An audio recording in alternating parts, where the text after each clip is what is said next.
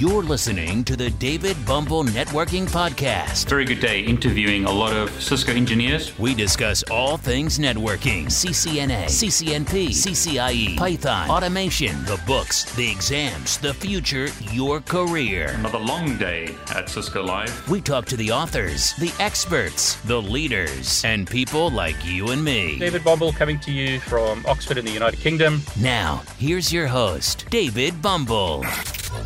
Hey everyone, I'm David Bumble, coming to you from Oxford in the United Kingdom, and I'm really excited to have Du'An Lightfoot on the call with me today. Du'An is famous not only on YouTube, but also he's the creator of the Lab Everyday movement, which has impacted thousands of people's of thousands of people's lives. So I'm really happy to have Du'An on the call. He's also got a very inspirational story about how he got into networking. And to top it all off, he's got a great announcement, or a very exciting announcement to make during this call. So I'm going to have to publish this very quickly, but very exciting. So Du'An, welcome. And it's great to have you on the call, man.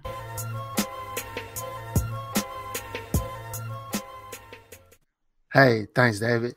Um, I appreciate this opportunity. I thank you for having me on the call. You know, I admire what you do. And thank you. Th- this is going to be fun. Oh, definitely. So, Du'An, let's start off just briefly, you know, who you are, a little bit about your background, and then I would like really quickly to get to this announcement, and then we can come back to sort of your background. Okay. Well, um, Du'An Lightfoot, for those of you that follow me on YouTube, um, YouTube content creator. I like to help people get into technology, uh, whether it's a network engineer, system administrator, whatever you decide to be. Um, I like to kind of guide you there as far as providing those resources. Um, I've been in I T since the year two thousand. That's actually when I went in the military, spent six years doing that. And then it's been a journey to get to where I am today, which, um, yeah, I guess that's kind of the announcement, David. So yeah, so you, you got you, yeah, I'm really, you, you've told me about this announcement coming, so I'm really keen to hear what it is. So can you share that? And then we'll talk a little bit more about your background.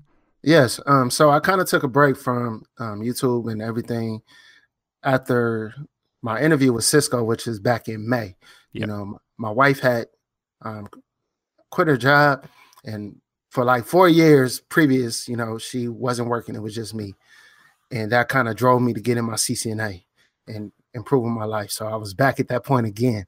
Um, and during that time, you know, what of the Cisco interview, I was a system administrator. I had been a system admin for like three years. And a lot of people didn't realize realize that on YouTube, but I was a sysadmin talking about Cisco. And it never really bothered me until, you know, the Cisco interview. It's like, well, um, yeah, this is kind of awkward. I'm a C C N P and I'm talking about Cisco. So um, I set out to become a network engineer because I've never been one previously. Yeah. I've done I've done the role pretty much, designing networks and everything as a network technician, installing V S S's and standing up networks, but I've never had the title. So I'm here now. You know, as of July sixteenth, I became a network de- design engineer three, which is a fancy title, but I'm tier two support basically for a very large company. Congratulations. So if I remember right, you were on the help desk for like six years and then you you you you you doing you were doing system administration until like, what is it, about a less than a month ago? And now right. You've become officially a network engineer, even though you were doing that um, previously, but you've got this the title now. So congratulations, man. Thank you. Thank you. Yes, I spent six years on the help desk, David. Wow. You're a brave man. You know, I actually love the position. Um, coming from where I'm from, making twenty dollars an hour was good money. Getting out the military, making twenty dollars an hour, and at from my understanding of life at that point, was very maintainable. You know, yeah. It wasn't like, hey, you needed to do more, because this was like good where I'm from. And it didn't really set in until I, ha- um, my family grew, you know, and things changed in my life. Then it's like, hey, I need to do more, but I don't really have the qualifications. Um, let me get some more certifications and, and start improving my life, you know? Yeah, so, I mean, stories like yours I find amazing. It's so inspirational to hear, you know, where guys have come from and where they where they're going. And I mean, your story hasn't ended. This is just some point in the in the journey, but it's right. an exciting point. But um, can you, you've shared a little bit, um, if you don't mind, can you share sort of w your background um, so that other people perhaps in difficult situations or who feel that, you know, they're stuck in a dead-end job, they're working in, you know, retail or in like a restaurant or something, and they feel that they can't make it. Can you share a bit about your background, about, you know, sort of where you were and how it changed when you got involved with Cisco and the like? Sure, sure, David. So I'm from uh, Canton, Ohio. If you follow American football, that's the Football Hall of Fame city. And when I was a kid, I w it was about eighty thousand people in the, in the inner city. And yeah. there was a very large Um, steel manufacturing presence in the city. So, you know, people were having these factory jobs, living a good life. Yeah. Fast forward twenty years and those fact those jobs are no longer available. Those companies have since left, but the people are still there. Well, half the people are there. You know, it's probably about forty thousand, fifty thousand people there now since I was a kid, you know, and yeah. the opportunity left Uh, for a lot of people because of those jobs left. And so my goal, you know, is to kind to kind of help people from that type of environment get in tech or understand what's available in inf information technology, not just in network engineering or in system administration, but also like DevOps or development or consulting or, you know, be, being a business analyst. There's so many different avenues that you can actually take to create your own lane, even in a small town, because you can work remote, yeah. you can relocate, you can drive fifty miles, whatever you have to do to get there, it's, it's, it's possible. Yes, I'm assuming you're not one of those fortunate types who had a trust fund, who, who inherited a lot of money, who comes from a rich family. So can you tell us, you know, sort of how did you bootstrap yourself to... Um, to get where you are today? Yeah, I definitely didn't come from that. Um, but, you know, I, I did come from a loving family. I don't want to say like my family didn't support me. Oh, of course I, not. Yeah. I have a very, very, very close family. Um, but at the age of eighteen, which I was eighteen in high school, I realized, you know, I wanted to play football for Ohio State, but that wasn't possible because, you know, I wasn't getting a scholarship. You know, I wasn't that good. You know, I was good, but not that good. And um, my mom definitely couldn't afford it. Yeah. So, and that's no shot to my mom. I love my mom. She did her best. She worked two jobs at a time just to make sure that I could have a good living. But I decided rather than put strain on my family to go to the Air Force. And so I spent six years in the Air Force. And that's how I learned my technical skills. So you were doing, um, in the Air Force, you were doing like networking, or was it computer-based stuff? What were you doing in the Air Force? When I started in the Air Force, I spent about three months on the help desk, and I, I moved off of that real quick because I was able to uh, work with customers and understand the technology at the time. It was Windows N T. Yeah. And so they moved me to desktop support, which that was fun, doing Windows N T um, four point oh. And then there was a SAN migration to Windows two thousand. And that's when I became uh, kind of like a sysadmin. And and actually, that's when I first discovered Cisco, too, because there was this guy named Pat. He was like this rock star that knew servers, knew networking, had his C C N A back in two thousand, just this all-around superstar. But there was no Google back then as far yeah. as being able to no find YouTube. Information. Yeah, you, you basically had one guy that knew everything, and it was... Pat just happened to be the type of person that shared information, but he was so busy, busy and had so much responsibility that if you, if you can get that time, you had to take notes. So I had learned back then and started taking notes and to value someone's time if they gave it to me, you know? Yeah. So. So, so let me just see if I heard that right. It was six years in the military, is that right? Yes, sir. Six years in the military. And I can, uh, we were joking earlier, you calling me sir shows me the ah. background, you know. I'm going Sorry, to call David. You your Royal Highness. No, that's fine. Um, so six years in the military, you had learned a bit about um, various um, um, I T systems, and then you right. left the military. And what happened then? Yeah, so I, I left the military. I did a lot of great things. I spent five years overseas, actually.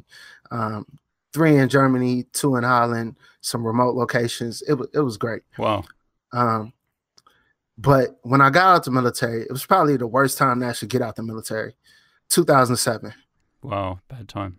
Yeah, it was a bad time because I didn't see what was coming with the market, the job market, just the whole recession, everything. But I'm, I should have moved to a place like D C because, you know, I had a clearance and I probably could have moved into a position, transition better. But moving to Kansas City, uh, Missouri, it was it was kind of a hard transition because yeah. my clearance wasn't valuable back then in this location, you know, and my skill set, um, I didn't transition it well because I did so many things in the military. I didn't really prepare my resume appropriately. Like I said, online, searching Google, it, it wasn't what it is today to be able to have the resources that are available. But um, I, it took me about five months to find a job. And when I did, that's when I landed my help desk position and ended up staying there for six years. Wow. So do you have any sort of advice for people, um, what's the correct term, military veterans or people living leaving the military? What would you advise them to do before they leave? Um, save money. Save money. You know? Good one. Save, save money. If you're in the military, save money. A lot of the, especially if you're going there, you don't have a family, you don't need to spend money. You know, they provide you food, they provide you a place to stay. Save money because you never know what tomorrow holds. And having money available will make your life, um, will put, will give you more options. I would say that. Um, the second thing is to already start coming up with a plan of what you want to do. Yeah. Whether it's been in four years or six years, already start mapping out what you want to do and preparing for it because they pay for college. So go ahead and if you want to go to college or certifications, start networking or whatever you want to do to make that happen. And then build relationships with people in the military that because these people are going to transition, they're going to relocate. You know, they may go to a base that you want to go to. And if you have a relationship with a commander or whoever, even though you may be just a private or an airman, still just being the, the um, professional and treating people how you want to be treated will go a long way in the long run. So that's great advice. I think that applies to anyone, though. You've got to, what's that famous saying? If you don't have a goal, you're going to hit it every time. You've got to right. kind of have an idea where you're going and try and plan for that. It's not always easy. I think it's a lot easier today, as you said, because we've got Google, we've got YouTube. There's so many resources available these days. But yes. something something else you also said that's interesting is you, I, I don't know how to phrase it. I wouldn't say it a mistake, but it, you made the decision to move to like a place that wasn't a tech hub or a place where, a big city, if you like. Right. So that seemed to also affect your your chances when you when you got out. Is that right? Yes. Um, you know, I didn't understand it. Um, you know, I was um, married at the time, and my um, ex-wife she was she was from here, and so for yeah. me, uh, you know, like her family's cool. I love her family, so moving here just kind of made sense. I, yeah. There there were more jobs here than where I'm from, so it wasn't like I wanted to move there. And moving to D C is a big city. I didn't really want to raise a family there. Um, so Kansas City just kind of made sense. And it's since evolved to more of a tech hub than it was back then. It's, it's really came a long way than what it was, but the recession really hit hard a lot of places in the States. Yeah, agreed. So is that where you're based now or have you moved? Uh, I'm still here. I'm still here. So in Kansas City, is that where, you, where you're based now? Yes. And with your yes. new job, do you have to move or is it remote? No, actually, um, um, I don't have to relocate at all. So it's not that far from where I live. It's pretty cool. That's it's, great. It's great. That's brilliant. Okay, so after the military, you spent six years on the help desk. And yes. then I believe there was someone that inspired you to to go into Cisco. I, I've I've heard that in other discussions you've had. Is that is that right? Um, yes. With, with the Cisco, I mentioned Pat. From being in the military, he was always that person that kind of drove me. And then I had another friend, um, my boy Kaz. He's actually a warrant officer, warrant officer in the Army, and he was like the person that, you know, he's still in. He's as like his C C N P, C C N A security, and he was doing major things in the military. And it was kind of like, man, you know what? I can kind of do this too, you know? Yeah. And it was like, I just Um, attended this boot camp and took off from there. So you've, when did you get your C C N A? I got my C C N A actually in two thousand fifteen, July two thousand fifteen. And what's cool is you've, I believe, since then you've got C C N P and you're working on your security. Or have you have you done that as well? Yeah, it's funny about the C C N P because uh, when I got my C C N A, and this was probably a bad decision, one of my many bad decisions throughout my career. But um, at that time, I was a network technician um, at a company, and it was a, a very large local infrastructure, so a very large land. They had about forty buildings, about four thousand acres. Yeah. And it's wow. pretty, yeah, and I was installing switches everywhere, just maintaining that network, SolarWinds, um, upgrading. Like I said, I stood up a V S S there. Um, I did a lot in that position, and I got my C C N A, and I felt like I needed more money. Um, I had just had my son, and I left that position, which was probably a bad decision. And but the, the knowledge I obtained there helped me pass my C C N P switch, because I saw all I was doing, and I started looking at the C C N P. It's like, hey, I know this stuff, you know. And so I went up getting it, and then the C C N P um, route, I pretty much studied the book. You know, I did some a lot of e, EIGRP, V R S in that position, so that kind of made sense. I didn't do any B G P, but there wasn't much B G P on the exam topics, yeah. So I was able to get through it. But I kind of should have stayed in that position, and I should have held off on my C C N P, although it did help me, you know. So I think the, the advice that you seem to be giving is you need to think carefully about where you're going and not just jump ship for more money in the short run. Is, is that kind of a lesson or takeaway? It's definitely a lesson, because you can jump ship for another position where you think you're getting more money and you're going to have more opportunity. But if you don't really research, sometimes a position, everything that glitters is not gold. Yeah. You know, you could be going into a, a sinking ship per se, or you can go into a position that has a fancy title, but no, you're not building your skills, which is all, ultimately is going to leave you stagnant at that level or even set you back. That's great advice. It's fantastic. So I've heard some other things online about you. You released a really cool video, which I'll link below here, how C C N A changed your life. Do you mind telling us about that? Because I get a lot of this, sorry, just to hop on this, but I get a lot of questions about, you know, is C C N A really worth it today? Some guys will say it's not worth it. Some guys will say you have to have a degree. C C N A is a waste of time. What's your take on all of that? Everybody has an opinion. But I like that. I like that. But until otherwise proven, the C C N A is always worth it. Uh, until proven differently, that C C, the C C N A certification is always worth it. Now, how you market yourself once you get the C C N A certification is up to you, um, where you're located. The, sometimes that's a factor, but either way, that certification, no matter where you go in America, um, is valued. So I, how did I it change say. your life? Sorry, go on. I interrupted you. No, no, no. We're fine. Go ahead. Go ahead. So I was just going to ask you, so how did it, can you give us a bit of your personal story? Like, so what what was it like before you got your C C N A, and then you got your C C N A, and then what happened? Um. So I would say at before I got the C C N A, my military, getting out the military, I was qualified for, let's say, mid-level. I was qualified for mid-level, but I didn't know how to market myself, and I didn't have any certifications. All I had was military experience, and I didn't go to a military town, so that didn't help me. And, and um, but getting the C C N A, that moved me, I would say, to the next level. It it says, okay, this Du'An is working towards something. Not only is he working towards something, but he has some years of experience behind him, and now that's marketable.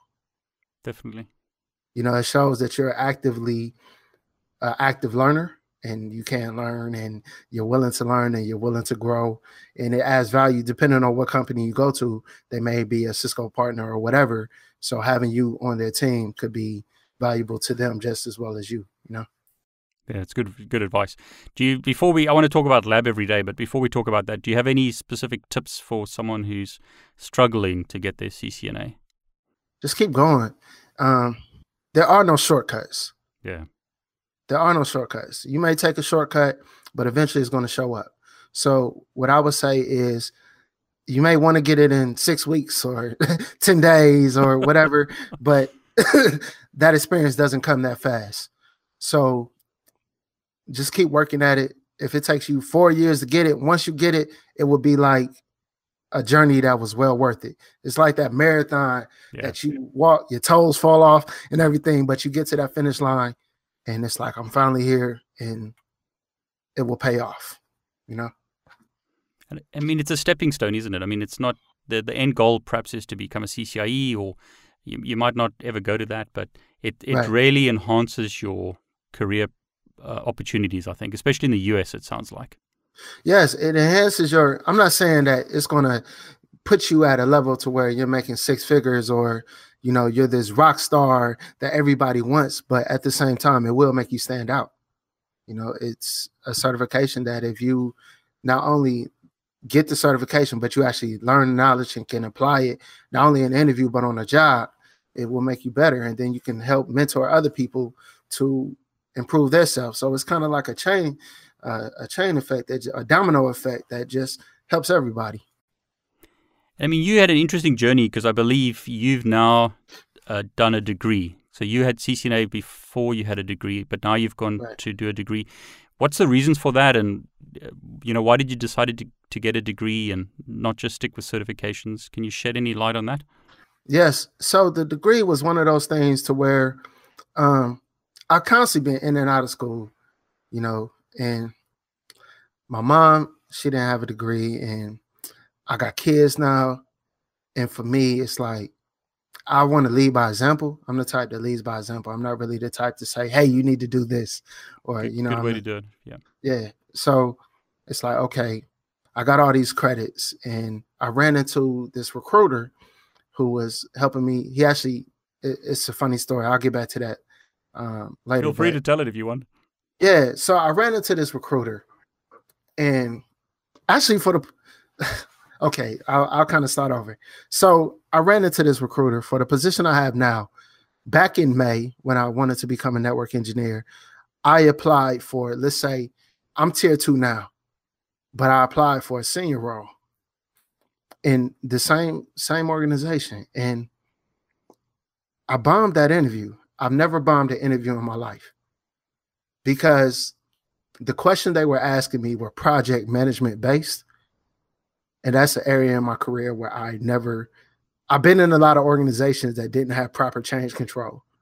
So to go get into an organization to where they have change control in, in full effect, and you have to use the proper terminology for project management deliverables and making sure you're meeting these deadlines and fulfilling these um, obligations, I bombed that interview. The same recruiter calls me back in July, I would say the end of June, and offers me a tier two position, which is below the senior position. Well, he he offers me an interview for that position. I'm like, well, I just bombed this interview. How can I go back in there and apply for this position? Like, you know, but I, I, I'm I'm not a coward, so you know, I kind of just prayed about it, and I got on a call. I'm like, they're like, your name looks familiar. You've been in here before. And I was like, like, they're like, can, can anyone tell me what happened in the last interview? And I'm like, yes, sir. I can tell you exactly what happened. Um, the last time I interviewed was for a senior position. And honestly, I wasn't prepared for that position. And I know that my skill set does not meet that position. But at this level, I know that I can come in here, add value to your team, and give you one hundred percent of myself to not only improve, improve myself, but those your company and those around me. And I end up getting the position. Oh man, that's a great story. Yeah. So back to what we were talking about. um, man. Yeah. So I kind of lost track. I was going to ask uh, you, so why did you get a degree now? Um, because okay. you had you had C C N A. But yeah. I mean, that, that the stories like that are fantastic. I love that. Um, th- thanks for sharing that. It's really personal. And I think it's fantastic that you were, you, I don't know how to say this politely. You were brave enough to go back in there. That was that's fantastic. Thank you. It, it it was brave enough, and then it was also a sense of, you know, like I said, my wife had stopped working, and I needed it, so I, mean, I couldn't that's, that's well I couldn't done. back down. Yeah, well, but that recruiter at the time was telling me that I needed to get my degree. because it was just one of those things to where I needed to finish. And so that's how I ended up, because I had talked to him initially, was I think it was back in January before I started school. And that's when that whole situation happened where I bombed a degree, to kind of put it all in perspective. So I needed, what, three classes. So I ended up taking those classes in January, completing them in May. And then I interviewed for the position again in, in June. And then that's where I am today. So so you'd actually already started a degree, but you kind of stalled on that. And this gave you the no, incentive to continue, is it? Or did I misunderstand? No, no, no. Um, so I was thinking about it. Then I talked to him and I enrolled and got the degree. So tell me, in the U S, because uh, I'm not based in the U S, but in the U S, it sounds like if you want to get your foot in the door for a lot of positions, you need to have a degree. Is that kind of true, or what's your take on that? It all depends. There's people that make it without a degree, and there's people that don't make it with a degree. Yeah. You know, and I think it all depends on you, your location, and your grit, you know, like, because there'll be times where you want to give up, and at that point could be your breaking point to where you break through. Yeah. But if, if you quit, you never know how it's going to turn out. So it's kind of one of those things to where you either have to understand that this is not for you and have self-awareness to know that this isn't the field for you, or you have to have the, the determination to keep going. No matter if that opportunity doesn't present itself today or tomorrow. That's great advice. So just stepping back, because I, I didn't know if I got the answer to you, and forgive me if I'm pushing you. So why did no. the recruiter tell you to get a degree? We were just having a conversation about my skill set and my certifications and everything. And I was he was asking me if I had a college degree, and I said no, um, but I do have a lot of credits, and I'm thinking about getting it. And so he was like, well, that thought you need to bring to fruition and go ahead and make it happen, um, because yeah. can't nobody take a degree from you, and degrees do not expire. That's a great point, because I mean, certifications do. Right. And so it just made sense. And like I said, my mom didn't have a degree, you know, and it, I wanted to set an example for my kids. It just, so many variables, it just made sense. So I went ahead and just knocked those classes out, but it it wasn't easy. It wasn't easy. You were doing Java, I believe. Is that right? I, I saw you tweeting about oh, Java man. and stuff. David, David, David. You're pushing. Am I, um, am I putting you on the spot here? Sorry, man. Yeah, you're putting me on the spot. Okay, well, let's, I can cut no, that no. out if you like. No, I'm, I'm, I don't, it may I help. Just, I was just going to ask you, you know, as a network person, what's your experience of Java? Because I've heard it's terrible. You know, Zero. Java is horrible. uh, okay. Um, back in two thousand, was it last year or the year before? I can't remember. I went to San Francisco for a job interview, and I ended up turning that job down, right? Oh, wow. And it kind of bothered me, because it was for something I really wanted to do, but it didn't make sense for my family.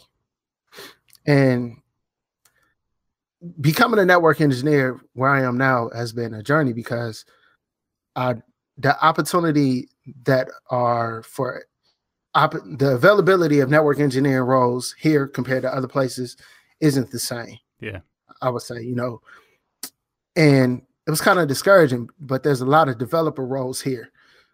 So for me, learning Java, I was, my mindset was, I kind of got discouraged, I would say, of being a network engineer. So I figured maybe I'll try development, you know, and maybe I could learn development and help people get into, you know, coding. Yeah, but that didn't really work out because it wasn't fulfilling for me. I think you chose it, the hardest language on earth to try and start with. But it helped me because in college, you know, I had to take C plus plus. It all made sense because I took Java. So, you know, and then doing Python, yeah, Python is just a breeze, it, I'm sure. It, it's a breeze, but it's not the same. You know, I would think that, because I believe Python is object-oriented. It can, um, yes, yeah. Yeah, and but it's not the same as Java. It's, it's, It, you can do a lot more in, in Python with just like one line or two yeah. lines, you can print something real easy. Very easy, yeah. Yeah, but in in Java, you need like eight, ten lines to do the same thing. And yeah, it's it's no fun. It's interesting that you say that. I've got a, a friend of mine in, in uh, California who I speak to quite a lot, Chuck Black. He's Yeah, Chuck. He's awesome. Chuck's got like thirty-seven years development experience or something crazy. And, I, and he created a Python course. And I was telling him, so Chuck, why don't you create a Java course? And why don't you teach a bit of Java on these calls that we're having for network engineers? And he says, David, no. Because Java, Java is like what you said. Like to Python, three lines of code, you got something. Java is like totally different nightmare. Yeah. Is is is I would say it's no fun. It yeah. I never enjoy doing it. I think what what's great about Python though is Python is very well suited for network automation because it's so right. simple, so high level. Just with a few lines of code, you can do a lot. So uh, don't don't don't lose don't lose that experience of dev. I think you should you can use that to your advantage because now you've got um, networking and you've got a bit of dev knowledge. I mean, that's a big advantage. Yeah, and I'm actually slowly working myself into the Python. You know, I'm SSHing into devices, pulling commands, putting them in a folder. I'm I'm doing that now. I would like to be able to do large scripts as far as if we need to do large configurations across multiple switches or routers or, or whatnot, and also query different um, interfaces. So I, I want to dive deeper into it, but it's a journey right now because is, yeah. the environment that I'm in is so large, and I want to definitely learn what I my role first, and then expand my skill set from there. Well, let me know if you want access to my Python course. Um, I already, I already bought it, David. Great. Oh, you shouldn't, uh, you shouldn't have bought it. You should have just told me. I would have given it to you. I know, but I support you, man. Thanks, I man. I appreciate you. It. Yes, sir. But um, I bought it, and I don't know if your other courses have like how to S S H into devices. I know the one has Telnet. Yeah, do, do you go deeper in the other ones? Yeah, so that I mean the um, I'll send you a voucher, voucher to the new the new course. Um, okay. Yeah, so initially we start with Telnet just because some guys would struggle with S S H, but then okay. yeah we dive into NetMeco and Napalm, which yeah, allows you to do really cool stuff. It's so it's all S S H later on, and um, we also use multiple threads or processes to speed things up because it's it can be slow doing it. You know, um, synchronously you want to do it everything in parallel. So yeah, I mean, I'll I'll send you I'll send you a coupon after the call. Um, Thank you. Yeah, so if you if you if you have the time, go a bit further, and yeah, you can. Telnet is just the initial part. Um, later on, we get into full S S H and much better stuff. Okay, yeah, I would love because what I'm what I'm trying to learn now, and I actually work with a guy. He's he, he's the, the lead, and he's the guy is really smart. He's from Holland. The, the guy's really smart. he he he scripts a lot in Python, and so looking at some of his scripts because I was trying to figure out how do you write your Python script without entering your password in the script. Yeah, it's in and the, it's in the like, course if you want it. Okay, awesome. Then see, you the man, David. No, I'm not. But I mean, oh, what you've said, you've said it three or four times now, which is really interesting. You said, I know a guy or I worked with a guy who was this good or was like a rock star. And I think what you, the lesson to learn there is try and get into a team where someone knows much more than you do and right. try and shadow them as much as you can. Would you agree with that? I, I do agree with that. I do agree with that. Um, it's, it's one of those things to where you have to have a balance of asking the right questions and researching for yourself. Yeah. But not wasting time researching for yourself. You know what I mean? And not wasting their time either asking the same questions. So you really have to learn how to build that relationship to be able to ask the right question directly without too many words to be able to get the answer you want and then being able to apply it to your notes or wherever you need to so you don't have to ask it again. Yeah, it's good advice, that. Because, I mean, I get asked things all the time. And it's like, guys, don't just ask me silly questions. That's why you've got Google. That's why you got Google. That's we need to make a video to where. Can I Google that for you? Yeah. So, so tell me about Lab Everyday because you're famous for that as well. So how did that start? What is it? Because people might not not know what that is. Um, Lab every day is a journey. First and foremost, it's a journey. It's not something to where, you know, you're just in the lab every day um, on your Cisco hardware or software, whatever, virtualized, however you want to do it. But it's about the journey, um, working towards it every day, whether it's reading a book, studying notes, um, working with your mentors, with taking a course, whatever. But it's just doing the little things every day to get to where you want to be. That, that's pretty much all it is. But you, I mean, you're very humble. I mean, it, from from from what I've seen, it's a lot bigger than that. It's like a community of people helping oh, each yeah. other and encouraging each other. I see a lot of Lab Everyday messages. You tweet all the time. I, right. I think every day, you know, encouraging people to do things and stick with a journey. And, you know, a lot of other people help one another. Is that right? Oh, yeah. Now, if we talk about the community, that's a whole other thing, because the community is what is what drives it. Especially I've been offline for about over a month or two, and the community is still going strong. I mean, there's so many people that are striving to improve their lives, and they're willing to help. So can you, how do how does someone get involved? Can you sort of, like, if I if I want to join Lab Every Day, how do I do that? I'll send you a link to the Slack group, to where a lot of people are in there just communicating and helping each other. And then also on Twitter, just hashtag Lab Every Day, or Instagram, hashtag Lab Every Day, maybe even Facebook. I'm not on Facebook, but um, just hop on the social media, hit the hashtag, and you'll see people posting. And so can, connect can, you, with them. Can you give me the link so I can post on this video, or will do they have to email you for it? Uh, not now, but later. I'll post yes. it later. Is that okay? Y yes, I'm gonna send it to you. I'm great, send it to great. You. Yes, I'll post it on the on the below the video. So if anyone wants to join the Slack group, they can just use that link, right? Yes, sir. Yes, great. Sir. Yes, Your Royal Highness. Yes, David.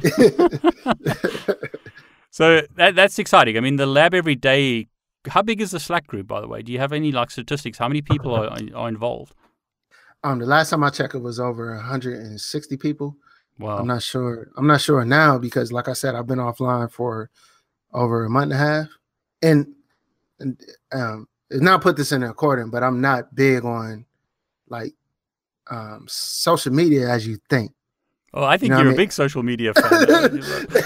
no, no, I, I'm not. I'm, I mainly just post and get off.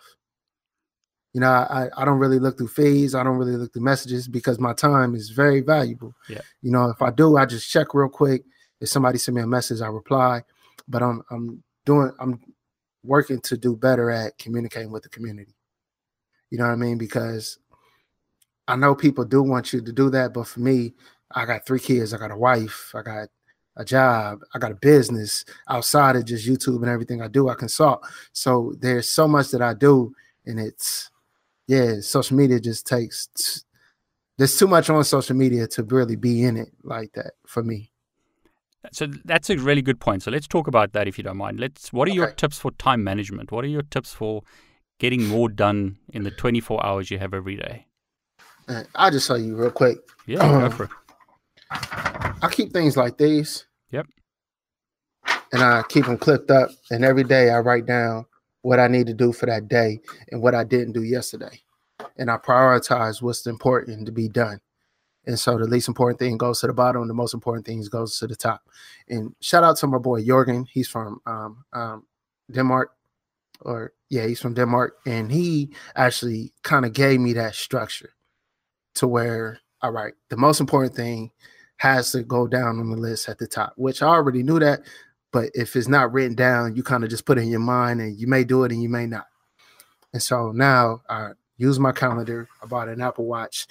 So I kind of try to be as consistent as possible with my time management, um, my scheduling, and making sure I put my family first, God first, getting prayer in, and all that stuff. So. I mean, that's really good. So so just the brief overview is it's like a weekly yeah. calendar, and then you write like every day the, what, five top tasks that you need to do or something like that? Or yeah, there, there's there's five tasks that I actually put on it. And then once I have my top task, that goes at the top. And then whatever I don't do the next day, it goes to the top of the next day. That, you know what I mean? It's kind of like a rotating list that just yeah. keeps going. But my goals is a whole separate thing. You know, I, I do three months goals that kind of feeds into my priorities. So everything is like a building block to get to that, let's say, five-year goal. You know, and I always, I'm constantly every day, along with my prayer, reevaluating who I am and my plan to make sure, all right, this day I dropped the ball in this area. Let me make sure I spend some time with my son. All right, I dropped the ball yesterday with my daughter. Let me spend some time with her today. You know, just little things like that. I dropped the ball with my wife. Let me make sure that I send her some flowers and make some time for her, you know, just kind of balance it all. Because one of the things I learned about YouTube is that if you are out to help people, you have to help yourself first. Yeah. You know, and the people that love you and support you the most are the ones you have to get the most support and, you know, um, attention to. Because without them, you know, there is no me, you know? That's great advice. Yeah, I mean, you can get so focused on the goals and the accomplishments that you lose the most important things in life. Right. I've I've known a lot of guys who who who perhaps have money, but if they lose their family, well, what do they have? They get lost. Yeah, yeah, it, we see it. You know, some things happen in life you can't control, but the things you can control, you have to control. Yeah, so and that's you, yourself. Yeah, it's a good point. So you discipline yourself. You try and every day make sure that you allocate time to the important things, not just the urgent things. Right, exactly. The important things are definitely, I mean, the fam- family's always first, and then the relationships with the people that I'm building relationships with, you know, friends, mentors. Um, there's, I make sure that I set aside some time to just say, hey, check on them as, as well, you know, because when people are busy, they don't have time to check on you, but it's, it's cool to just touch base with them. It's not mean that they don't care about a relationship with you. It just means that um, they are tending to their family, you know? Yeah. So f- one of the things you've mentioned is you, you, you're not really a big, sorry, you don't spend a lot of time on social media. You use it uh, and you perhaps allocate specific time to it, but you don't spend like the whole day scrolling through Facebook and stuff like that. Have you got any other tips? You know, so let's say I'm a young guy and I want to learn, um, become C C N A and perhaps become a C C I E one day. Any other time management tips or just tips about life that you can give me? Yeah, so one of the things I did, um, like my YouTube channel, um, when I'm on YouTube, I only follow people that's going to improve myself. You know, any entertainment, I don't really follow that, you know, because I can always search for that. Yeah. But to see it, be, especially with all the algorithms that are out there, you'll find yourself doing things without, if you're not self-aware, and time is just wasted. Yeah. So you really have to monitor who you follow, what you follow, and what you put in your life and who you bring into your life. And so I'm really diligent about who I bring into my inner circle, um, the things that I do, the things that I watch, things that I read, because your mind, if you don't control it, will go somewhere you don't want it to be if you're not self-aware. So I do my best to be as self-aware as possible. Yeah. So, you, so in other words, you're very careful with what you read, what you consume, Uh, where you spend time. You try and focus your energy in the time you have on what's important. Right, on what's important. And if somebody comes to me and needs help and they contact me directly, I do my best to help them um, the first time, you know, to make sure that I'm I'm listening to what, actually what they need, and then give them what they, if I can help them, I help them. Yeah. You know, if I can't, I put, I play, I help point them in the right direction. When I first started YouTube, I was trying to help and solve everyone's problems. And yeah. I realized quickly that, Can't do that. You'll become somebody. yeah, you'll become somebody you don't want to be if you're constantly trying to fix everybody else's problems. So that leads me to my next question. Why did you start your YouTube channel? Yeah, I started my YouTube channel because when I first started my C C N A journey, there wasn't nobody that looked like me on YouTube. And I felt the best way for me to get back is to give back, you know, start just talking about my journey and talking about labbing, and that's about it. Yeah, so I mean, we, we spoke about this offline. Your your aim with your YouTube channel is basically to give back and to and to give to the community, if I understand it right. Is that, is yeah, that correct? that that's that's my only aim. You know, I'm not looking for fame. I'm re- I'm really. It's cool to get subscribers. Um, in the beginning, you know, I wanted to reach certain goals, but I don't have the goals anymore. You know, I've, I've reached all the goals that I set out to reach. You know, now I want to help people more, more um, directly and intentionally, because when I was smaller, I could build relationships with people one-on-one and help people. But now that I'm lo- now that my channel's grown to a point to where I can't help everybody directly. I have to be more focused on helping the whole rather than the individual. That's brilliant. Du'An, that's fantastic. So let's talk a bit about the future. So you've just got this new position, which is, right. again, congratulations. Thank Where you. do you see yourself going? So do you have any, you spoke a bit about, you know, you have you set three-month goals. Do you have any goals for like the next year, five years, ten years? Where do you, where do you see yourself going? Um, right now, I would like to learn as much as I can in my current current position. I'm in a process of taking over a project for migrating remote sites to um, two by T's, three by T's, which is multiple T ones, because they can't get Ethernet, so they need more bandwidth for the sites or whatnot. So I want to do as well as I can in that position. But outside of that, you know, I want to learn more about Cisco ICE. So with that being said, I want to get my C C N A security certification. So I'm really focused on that area of learning that knowledge, which I'm doing pretty good on that. And then maybe taking the C C N P security, depending on if it makes more sense to get the C C I E. So my goal is as far as um, certification. Now, as far as job-wise, I do desire to be a senior network engineer, which I know I can do that.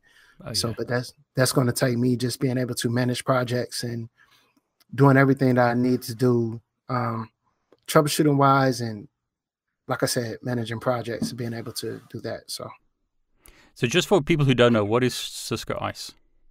Cisco ICE, Cisco ICE is basically a management system. I don't want to say management system, but it's a security solution for your endpoints in your network, your endpoints and your router switches. You can do TACACS and RADIUS dot one X authentication for your network. So let's say it's your authenticating server in your network. So okay. it, it talks to your Windows Um, Active Directory to say, okay, this person can be authenticated in the network. And then it also can do TACACS management for your switches and your routers to be able to say, okay, this network engineer can have access into this network.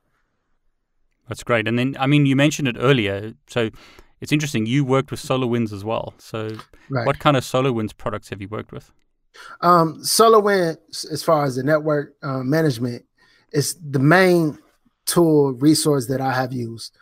So being able to go into SolarWinds and say, all right, this router's down, being able to monitor the interfaces, monitor the servers, the E S X servers to say, okay, this this um server is running out of resources. We need to add more RAM to this device. Let's put more RAM into to this device. Um, this site is down. Let's troubleshoot that link, or this link is reaching full capacity. Why is it reaching full, full capacity? Okay, now let's push out some configs, or let's poll this device to see what's actually going on with S N M P. So, so which SolarWinds products would you recommend, if any? Yeah, N P M. I would say if you have the opportunity and you have a server at home, a virtual server, download it and just install it and start from there. And then you can add other tools on top of that. But I was, excuse me, I would start there with just doing like a S Q L Express install and learning how it works. Um, doing your S N M P to be able to poll your devices. And I believe you can actually do that in G N S three. Am I, am I correct? Yeah, you can. Yeah, you can. Yeah, so you can actually do it in G N S three. Just being able to set up your monitor in the G N S three and seeing how you poll and send traps and all that good stuff. So this is interesting because uh, for, for a lot of network engineers, when they take the Cisco courses, there's not a large emphasis on network management. I mean, there's some in the C C N A, but I wouldn't say it's like a big emphasis. Um, but you've had a lot of experience with SolarWinds and other products doing network management type stuff. So how right. important would you say it is to have S N M P or something like that to manage a network in production? Yeah, so SolarWinds, I believe, can only do S N M P version two. So being able to understand that and being able to set that up is valuable. You know, uh, your logs, your all that is valuable information that you can use to improve your network and understand what's actually going on in your network. And being able to configure it, a lot of times those configs will already be there, but don't be the person to just copy a script. Know what the script actually does that you're copying into your devices. Because if you want to be that senior network engineer, you may have to take a site and figure out a better Q O S for that site, because the Q O S could be wrong. And there, you, if you're the person that can say, okay, we can actually divide this up better to where the site actually can have the high av- available or the high demand applications to give them more resources, resources than take the standard internet connection down. So that's something you need to do if you want to be that senior network engineer. So that, lead, that leads me to my next question. Um, which areas would you recommend someone focus in or focus on, should I say, for now and then for the future? Are there any specific topics or technologies that you would recommend? I would say focus on where you are now. Find out how you can do where you are now the best, and then see what's available. If you have access to the firewall and you're interested in the firewall, start looking at those access lists and seeing how everything works, and then maybe get your C C N A security. If you have access to um, Cisco Prime and you're interested in wireless, learn how Cisco Prime works. And if you're able to get in the controller, log into the controller, learn how that works, learn Flex Connect, learn just everything about configuring A Ps, which is pretty simple, and go from there. Find your area of interest, focus on that, and just build on that. See what opportunities are around once you master the position that you're in. I think that's a really good point. I mean, a lot of people, what's the term some guys use? They say they're waiting for all the lights to be green before they do something. Right. And life doesn't work like that. I like what you just said. You know, use the position you're at as much as you can. So see, you know, look around yourself and f- try and f- make your own opportunities, kind of thing. Is is that what you're saying? Yes, because it it may not be the job that you feel like you deserve or you should be in, but at the same time, if you don't leave a good mark where you are, your time there was wasted. Yeah. No matter what the position is, if you leave your mark and you can use that manager as a reference and everybody speaks good about you and you done your job and you done everything you needed to do, that will benefit you in the long run. Although it may not be where you want to be, don't treat it like it's not where you want to be. That's that's just my that's just my advice. It's great advice. I mean, it's a journey, isn't it? Yeah, it's it's definitely a journey. So, Du'An, you have been sharing with thousands of people, you know, strategies, tips and tricks for preparing for the C C N A, like books to use, simulations to use, home lab, G N S three, Packet Tracer, et cetera, et cetera.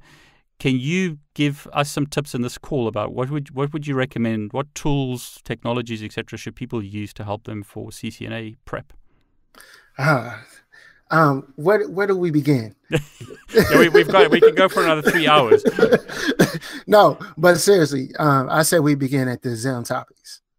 Okay, uh, I believe everything on Cisco has to start there. Yeah, um, and from there, of course, you can join the Lab Everyday group. You can follow David Bumble, but the Cisco Learning Network, I believe, is another great resource to where you can find inter- interesting questions about the exam um, topics, and then also people sharing their certification journey on that platform. So I do admire that platform. Um, the next thing, books, the O C G books, um, when they're older, those books are pretty good. Of course, your course is G N S three um, and Packet Tracer. You have Packet Tracer. So at Packet Tracer and G N S three, David Bumble will get you squared away, and he's very professional. And it's going to be... You mustn't push my stuff. You must say your stuff sucks. There's better stuff out there. No, I'm no, kidding, no. Man. No, not not even to say that, but there's so many resources out there. There's something for you. Yeah, exactly. You know, if you don't like following my YouTube channel, there's Network Chuck.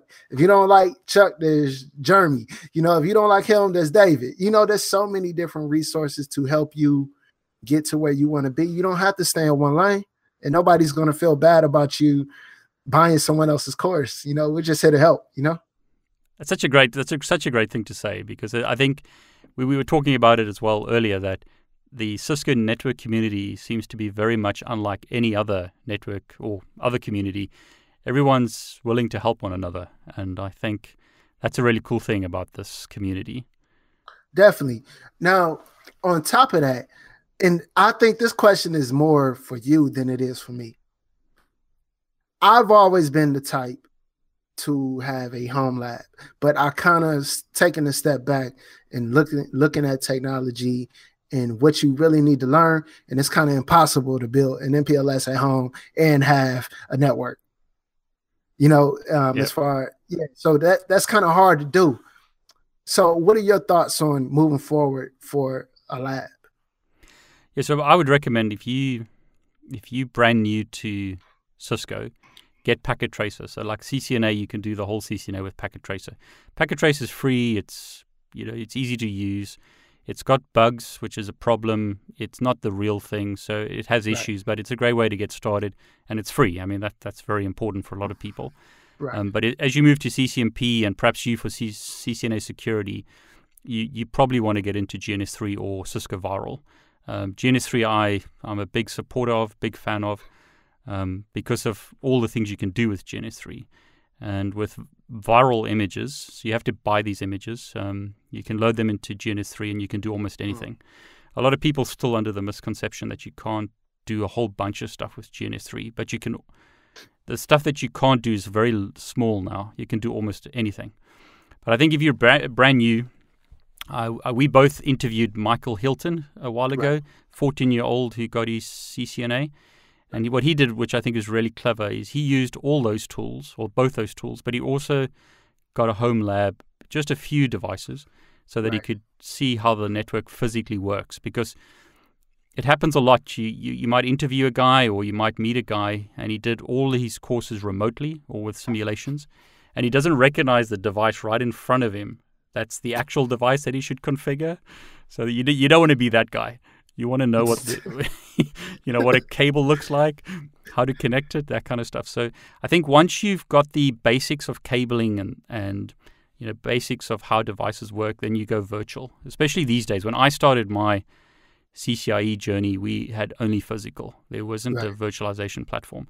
But these days, everything's virtual. So you can, I think, do the physical cabling initially, like cable your own home network, or do something small at home, so that you know how it physically works. You can't learn to cable a network through Packet Tracer. You know, you you got to do it. Um, but after that, I would just go G N S three. After C C N A level, go G N S three. Because um, G N S three can do almost anything. So M P L S, no problem. Just name a technology. And um, I'm struggling to find stuff that G N S three can't do these days. Uh, packet, so you, go on. That, you can do dot one x? Yep. Yep. Okay. Well, I, there you go. I think that's right, yeah. So eight oh, uh, iOS V layer two switches from viral support dot one x. I'll okay. put a link here. For, I'll I'll just update, put a put something on the video if that's not true. But um, as far as I know, that is true, yeah. So okay. yeah, um, what happened recently is G N S three, relo- or, sorry, G N S three released um, Docker containers that are TACACS and RADIUS servers. So you just literally pull a little device into your G N S three t- t- uh, topology and you get Docker, uh, TACACS, RADIUS servers. So you don't need to get ICE or some huge man- management platform. You literally just pull the device into your network and it downloads the operating system, boots it up, and you've got a TACACS and RADIUS server. I'm going to have to upgrade my G N S three. Yeah. It's, Docker's really made a difference. So Docker, um, there's another Docker container that's great as well, which um, it's one of the G N S three community guys that, that made it. So um, Andrush is his name. He's a great guy. So the same thing about the community, guys helping one another. Andrush created this in his spare time, and it's a network toolset or toolkit, he calls it. It's got D H C P, D N S, Um, S N M P server, syslog, a few other things, all on a Docker container. So you just pull that into your G N S three topology, you got all of that already. Um, okay. If you want to do full-blown stuff, then you get N P M or something like that into your network. But you know, if, if you just want a basic server for your lab, it's so easy these days. So yeah, I'm struggling to find stuff that G N S three can't do. Yeah, that's kind of like the server in Packet Tracer. You can do all that in Packet Tracer. You can, I don't think you can do TACACS, but you can do RADIUS. You can do both now. Oh, you can do both now? Okay. But it's Packet it's a, Tracer's even advancing. Yeah, I mean, it's. I just saw they up. They released seven point two um, ah, a few okay. days ago, and that supports even more stuff. So um, the Packet Tracer is good. It's a great way to get started, but it's not real. That's the way to right. put it. It's a sim. Whereas G N S three gets you ninety-eight percent of the way there. Right, right. You made a great point about the um, getting the devices at home, and that was kind of my thinking. Get a switch to be able to understand port security and understand how, okay, what happens when you plug in mismatched duplexes or mismatched speeds between a computer and a switch. Being able to check the interface, see what happens, and then maybe even getting a router to be able to configure a trunk and see how it works and sub-interfaces and all that, and just go from there. But as far as building an actual home lab, it's fun. But um, when I got my when I actually got my C C N P, I had a home lab, but I used G N S three on the go. So I was, wherever I went, I had my laptop and I was labbing in G N S three, watching your videos actually. Thanks. On YouTube. You helped me set that up, and from there, with along with C B T Nuggets, I just labbed. Yeah, I mean, I think that's the advantage of virtualization technologies is you can just take them anywhere. I mean, you've right. got a laptop. These days, the laptops are generally powerful enough. Um, you know, you don't need some huge lab. You you can spin up. It just depends on your computer resources, but you could spin up twenty routers in G N S three and run M P L S and a whole bunch of other stuff. It just depends on how fast your P C is. Yeah, my my lab, my C C I E lab and my G N S three right now has thirty routers. Wow, that's good. Yeah, it's it's been it's been a journey, but um, I'm learning. So uh, oh, I need to get more to M P L S in there though. Yeah, so I mean, I don't want to plug it, but I'll put a link here. I've got some free M P L S videos on YouTube if anyone wants to watch it. Um, it takes you basically how to set up uh, basic M P L S and layer three V P Ns. And it's just a playlist of, of M P L S videos. Um, Thank you. So if you watch those videos, you'll you'll have M P L S. M P L S sounds very complicated, but it's not. No, it's not. It's not. So, so which sections of the C C N A do you think most people struggle with, and what advice would you have for them to to, to get through those areas? I think I P v six is safe to say an area that just seems overwhelming, and it's always been like that, but it's really not that complicated yeah. because you don't really have to learn subnetting in I P v six. You know, just kind of take what you learn from I P v four. Um, remember that it's thirty-two bits and all that good stuff, and now you're dealing with one hundred twenty-eight bits, and go from there. You know, you don't really have to apply the same way of thinking with I P v six as you do with um, I P v four. It's a great point. I mean, I think the, the the scary thing is just those long addresses. But once right. you get over those, it's, it's not that bad. Yeah, and start creating your own addresses and name them some cool stuff. You know, and then you'll kind of get used to it. If you start naming it cool stuff that you can think of, you know, like dad or something for a network. Face, you know, babe, yeah. Right. And make it fun. And maybe that'll make it more interesting for you to learn it. So that's a good point. And what about subnetting? I've had guys say that subnetting is a big one. Do you get a lot of questions about subnetting? Like I P yeah. version four subnetting? Yeah, I do. And I actually have some videos on subnetting, and people say it helped. But for me, um, the first thing I remembered was the different, um, like the thirty-two, how many, how many um, hosts and how many um, network, how, how many hosts and everything that's in uh, thirty-two slash thirty-two slash thirty, and break it all the way down to, I would say about a sixteen. You really don't have to yeah. go uh, um, further than that. And then, then understanding the subnet mask and the purpose of a subnet mask. And then the, the network side and the host side, and understanding the two differences, and then just go from there and realize that you're always going to have uh, uh, the host and I mean the network I D, and then you're always going to have a broadcast in, in your subnet. You know, unless you're dealing with I S P, because I heard I S Ps I S Ps can actually use a what slash thirty-one. Yeah, so Cisco all Cisco gear supports it now. Um, okay. So if you have a point-to-point link, you can do slash thirty-ones. Right, right. Get so, rid of the broadcast. Um, yeah, you don't need it because point to point. Yeah. So, yeah. The, other than that, I mean, just just break it down, draw a picture, draw a table. Like when you're doing your C C N A, just write that down. That write, write it down. Okay, uh, slash thirty-two. Um, you don't have, you know, it's just one I D. And slash thirty-one. There's two.